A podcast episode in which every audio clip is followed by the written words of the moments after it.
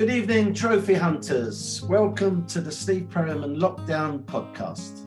I say evening as this is Thursday evening uh, recording, and as usual, we have Howard and Tom in attendance to keep things flowing. Welcome, chaps. Hi. Evening, Steve. And a, bit, and a bit later, Howard will be refreshing our memories of Wycombe matches past. Well, one particular one that I think you can guess what it is, and not that much far into the past. Couple of things this week. Monday was supposedly the most depressing day of the year. Was it called Blue Monday or something? Yeah. Well, not sure. Well, in fact, I am sure. Not a chance. With the result versus Sheffield United and the nature of the winning goal, then depression was the very last thing I was feeling. Lucky, not meant. Are you sure? He knew exactly where he was, and that goal came from instinct. So well done, Ndombele, and uh, we'd like to see a bit more of that. Well done to all for such a refreshing display and for lifting our lockdown spirits. Also, my best friend in football, Phil Holder, turned 69 this week, too, and he caught me up. And if you're, you've read my book, you should be aware of the influence that Phil had on my development as a young player.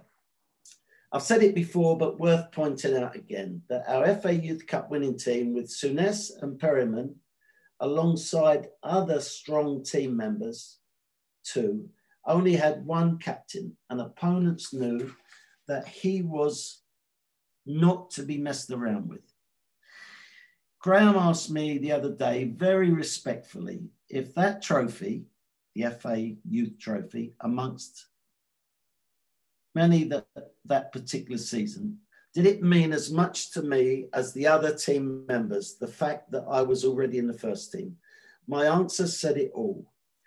Phil made sure that I did, Graham.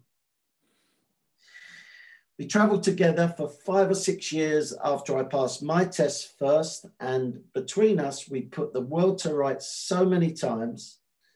And we actually thought that we could rule the world in our own heads, that is. Well, you know what? We nearly did. Phil joined me in Japan. That was me paying respect to Phil's judgment on players, and I wanted a bit more of an English style standard play put into the development area of our club, Shimizu S Pulse. My team, no, Ossie's team, then my team, plus Phil were one goal away from taking part in the first ever World Club Championship when we got cheated out of it in Saudi. So we're not the Asian champions that I still believe to this day we deserve to be. Anyway, that's in the past. Howard, good good evening. Good evening. Would you like to uh, lift all our spirits by telling us about a, a fine victory over Wycombe before. We've only met Wycombe Wanderers once before, that being at this same stage four years ago in the FA Cup fourth round.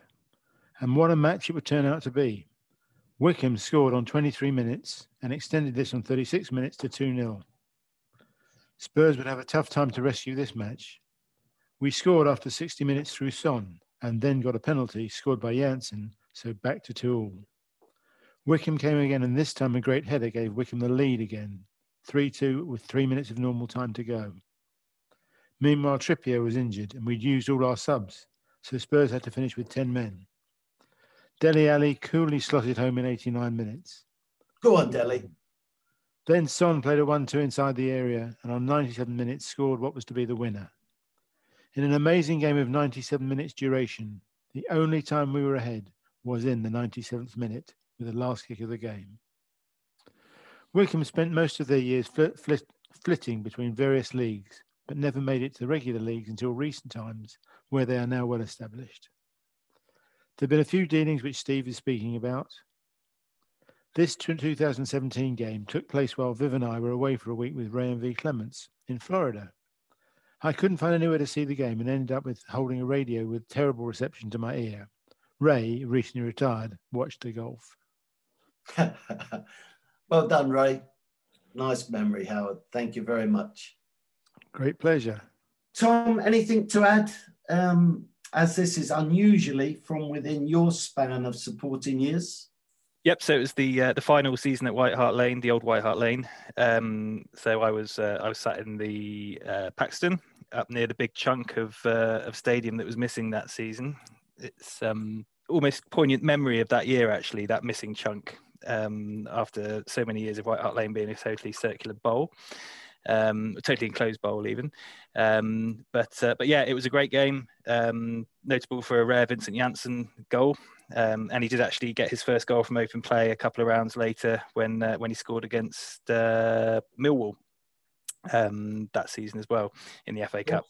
But um, but no, it was it, it was a, a very entertaining game. Wycombe did tear us apart early on. Uh, it was a classic cup tie, really. But um, but at the end, when it looked like we might be heading for a, uh, a slightly embarrassing exit, um, Dele Alli and, and Son did the business. Well, it looked did look like a wonderful game. I've seen it on YouTube, um, but one not for the faint-hearted. And remember, this week as well, Real Madrid got beat by a third-tier team. So I think that's enough uh, warnings for our our club. So, of course, not many games to look back on uh, this time.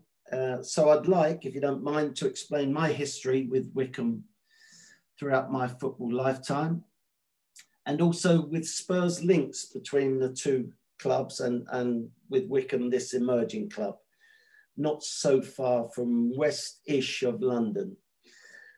I say that, but Wycombe was no distance from my four homes, houses, homes, whatever you want to call it, where I live whilst working for the mighty Tottenham Hotspur. Northolt at my parents, Chalfont St Giles, Ickenham, and then Gerrards Cross as, uh, as a married man, uh, and Gerrards Cross on my return from, from Japan. And yet my journey from the edge of Middlesex stroke Bucks borders seemed to take forever. I said emerging as since my playing days and then into coaching and management, Wycombe was a non-league club, usually in what we'd call Division 5. Martin O'Neill started his managerial, managerial career there. I used to uh, play against them for Brentford Reserves in the Capital League and two really, really good football people uh, John Reardon and Terry Reardon, one as a player, one as the club secretary, and a, and a very nice guy called Brian Lee were the sort of um, main main culprits of a club like that, apart from Martin O'Neill. And I do remember on television an FA Cup tie at the old ground, um, where there was a hell of a slope. Uh, over the ground was overlooked by a hospital, and they played Jack Charlton's Middlesbrough and uh, Graham Souness played in that game. I'm not sure if the slope was end to end or side to side, um, but there was an eight foot difference from top to bottom or left to right, which is a hell of a hell of a slope. Another link is Terry Gibson. He was there as an assistant manager from 1999 to 2004. In 2001, they had an epic cup run from a Division One team to the semi final, where they eventually lost to Liverpool 2 1 at Villa Park. This was a classic FA Cup story.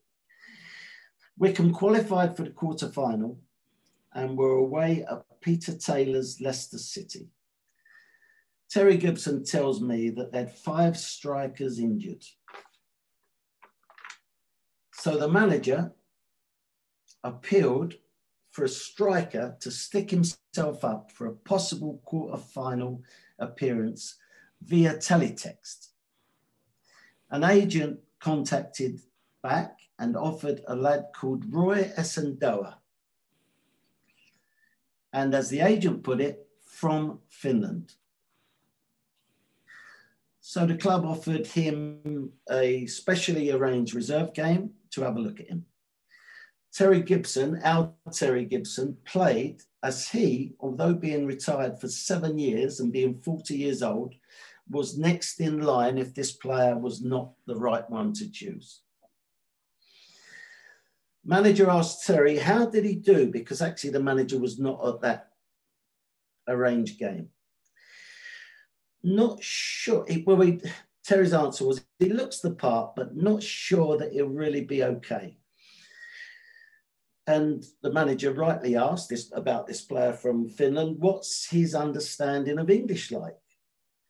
Terry answered, Well, he didn't say a lot, but he seemed to understand what I told him. So they did decide to sign him. They put him on the bench and brought him on as a sub in that epic quarterfinal. Here comes the FA Cup folklore bit. Being put on as a substitute, he scored the winning goal that got him to the semi final to play Liverpool and then get beat, as I said. By the way, they then found out that he was Irish, not from Finland. No one ever asked him. You just couldn't make it up.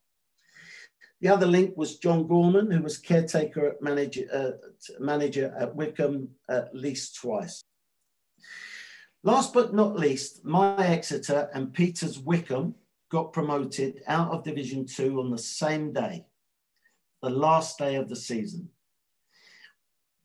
In our success, we were both invited onto live radio, Five Live, to talk to each other and, I suppose, congratulate each other.